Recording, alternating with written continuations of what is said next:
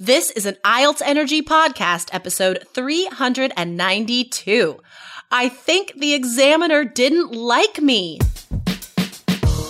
You are listening to the IELTS Energy podcast from All Ears English. We believe in connection, not perfection, and we're here to show you how to get the score that you need on your next IELTS exam. Find out why our strategies are the most powerful in the IELTS world and get your free video masterclass at allearsenglish.com/INSIDER.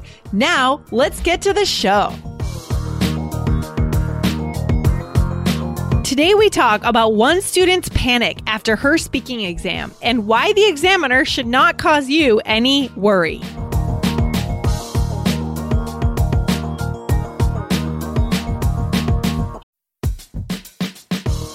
Wondering about your fluency level? Take our simple English fluency quiz and find out if you're 50% fluent, 65% fluent, or 80% fluent. Plus, get ready for an exciting new course release coming up in early June. Learn from real English conversations so you can finally get confident. Take the quiz at allearsenglish.com/fluency-score.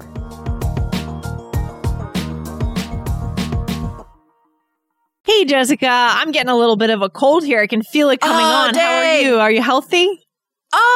Yeah, I am actually. Okay. I have managed to avoid the plague this end of winter, beginning of spring. I hear a lot of people talking about how they are just getting these like horrendous colds and flus, but you know, they're like out in the public, whereas I'm working from home, which I think helps. Yeah. But I do have like a 5-year-old, almost 6-year-old in kindergarten, and I'm pretty sure he brings home lots of germs.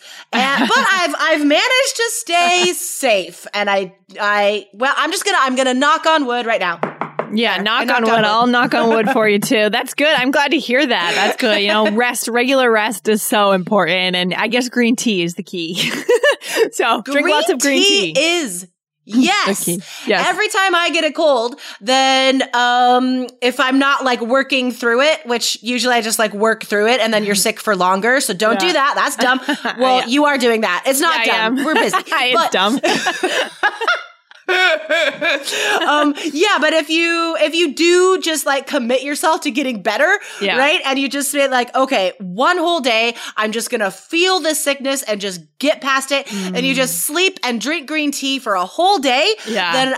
Then my experience, at least, that's enough to like get rid of it. Oh, interesting. I wonder if there's a parallel there to IELTS prep. Maybe you don't dance around IELTS, right? You just get into it. You get into a good course and you actually address your problem, right, directly. It's about the commitment. That is you commit. Not a direct analogy, but we could make it work. We'll make it work. Somehow.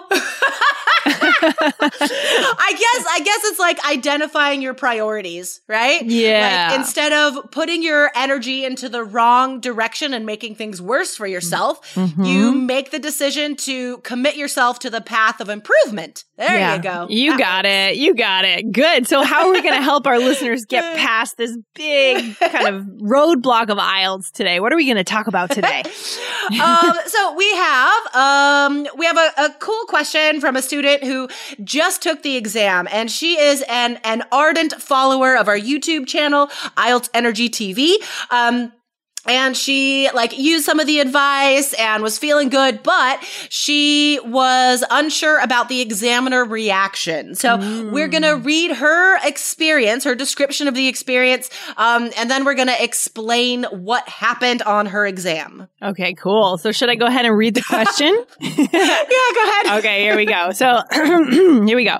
So first of all, my name is Azwar Sandi. I'm from Indonesia. I'm one of your fantastic fanatic fans who always is the first time watcher in the YouTube channel. Okay, that's good. First person to open the email when she gets to subscribe the notice, right? Guys, remember, you can always subscribe to a YouTube video to know when Jessica updates the channel a couple times a week. Okay. To be honest, I attain a plethora of knowledge from you, which is the most realistic materials you provide for us. Yesterday was my IELTS test, and my speaking examiner was Canadian. I did very well with all my idioms, high legal vocab, made a drama, various intonations as you told us to do on your channel. However, I saw the examiner was not excited and performed a flat expression during my speaking test.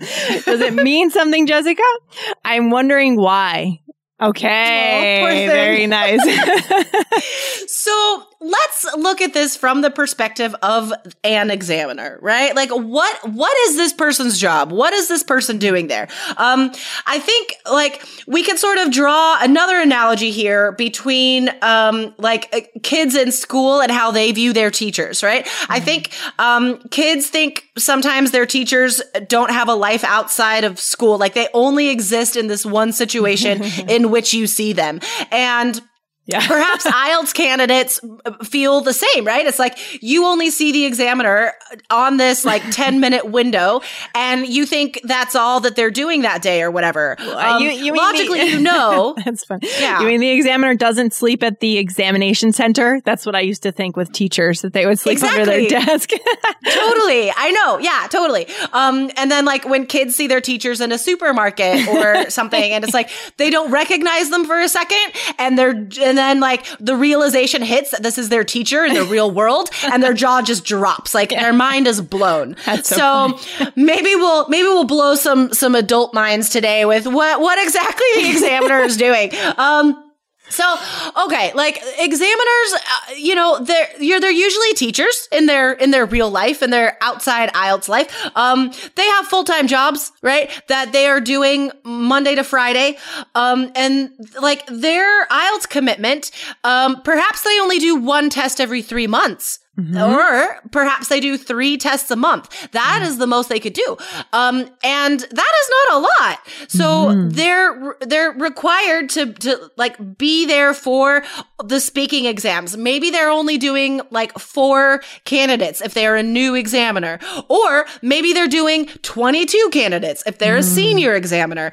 Regardless, like the new examiners, guys, they have so much going on in their heads when they are listening to you, because every word they are analyzing for grammar, vocabulary, fluency, and coherence, right? There's just pronunciation. They're trying to keep all of this in their heads while they're listening to you, and it's stressful. So the look on their face will often have nothing to do with what you are doing at the moment. They are so focused on, analyzing you in the correct way, right? Because it's a hard job, you guys. So they're so focused on doing their job that it's not like they're interacting with you so much. They're not going to like mirror your emotion on their face like we would in real life. So that's more of like newer examiners are going to be like a little bit stressed out like that. Now let's contrast that with a more senior examiner who is just an old hand, right? They've been doing this so long that, and maybe you are the 15th person they have spoken to that day, and they've already worked a full-time job that week. They just want to go home and enjoy their weekend, but they can't because they're doing IELTS, right? So like this is another job for them, and they're going to give you the correct score, right? They're experienced. They know what they're doing, but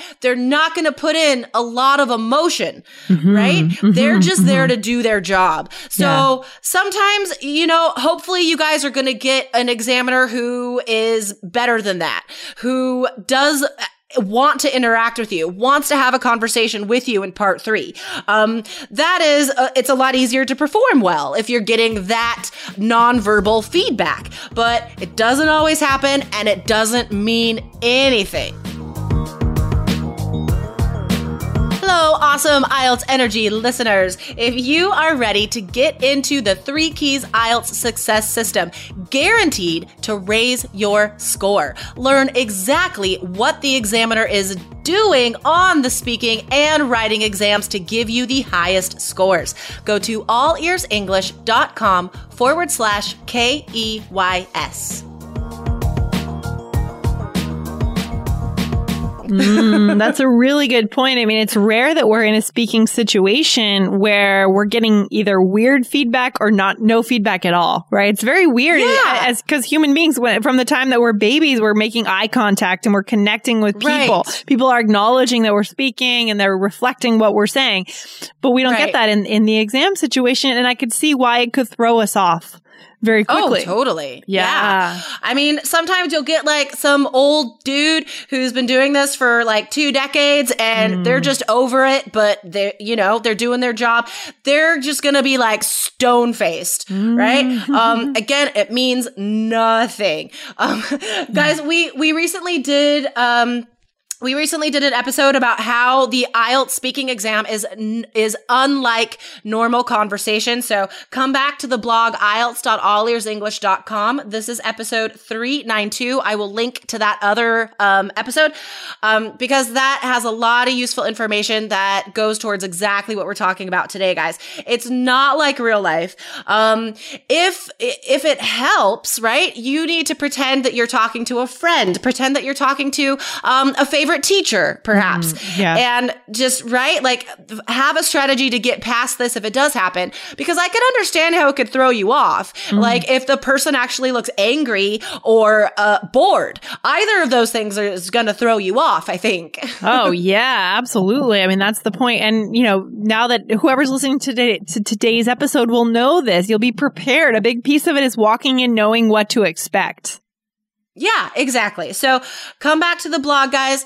I will link to that other episode and you'll find out a lot more about what exactly to expect on the speaking exam and what to be prepared for, right? You have to know how it's different than real life going in.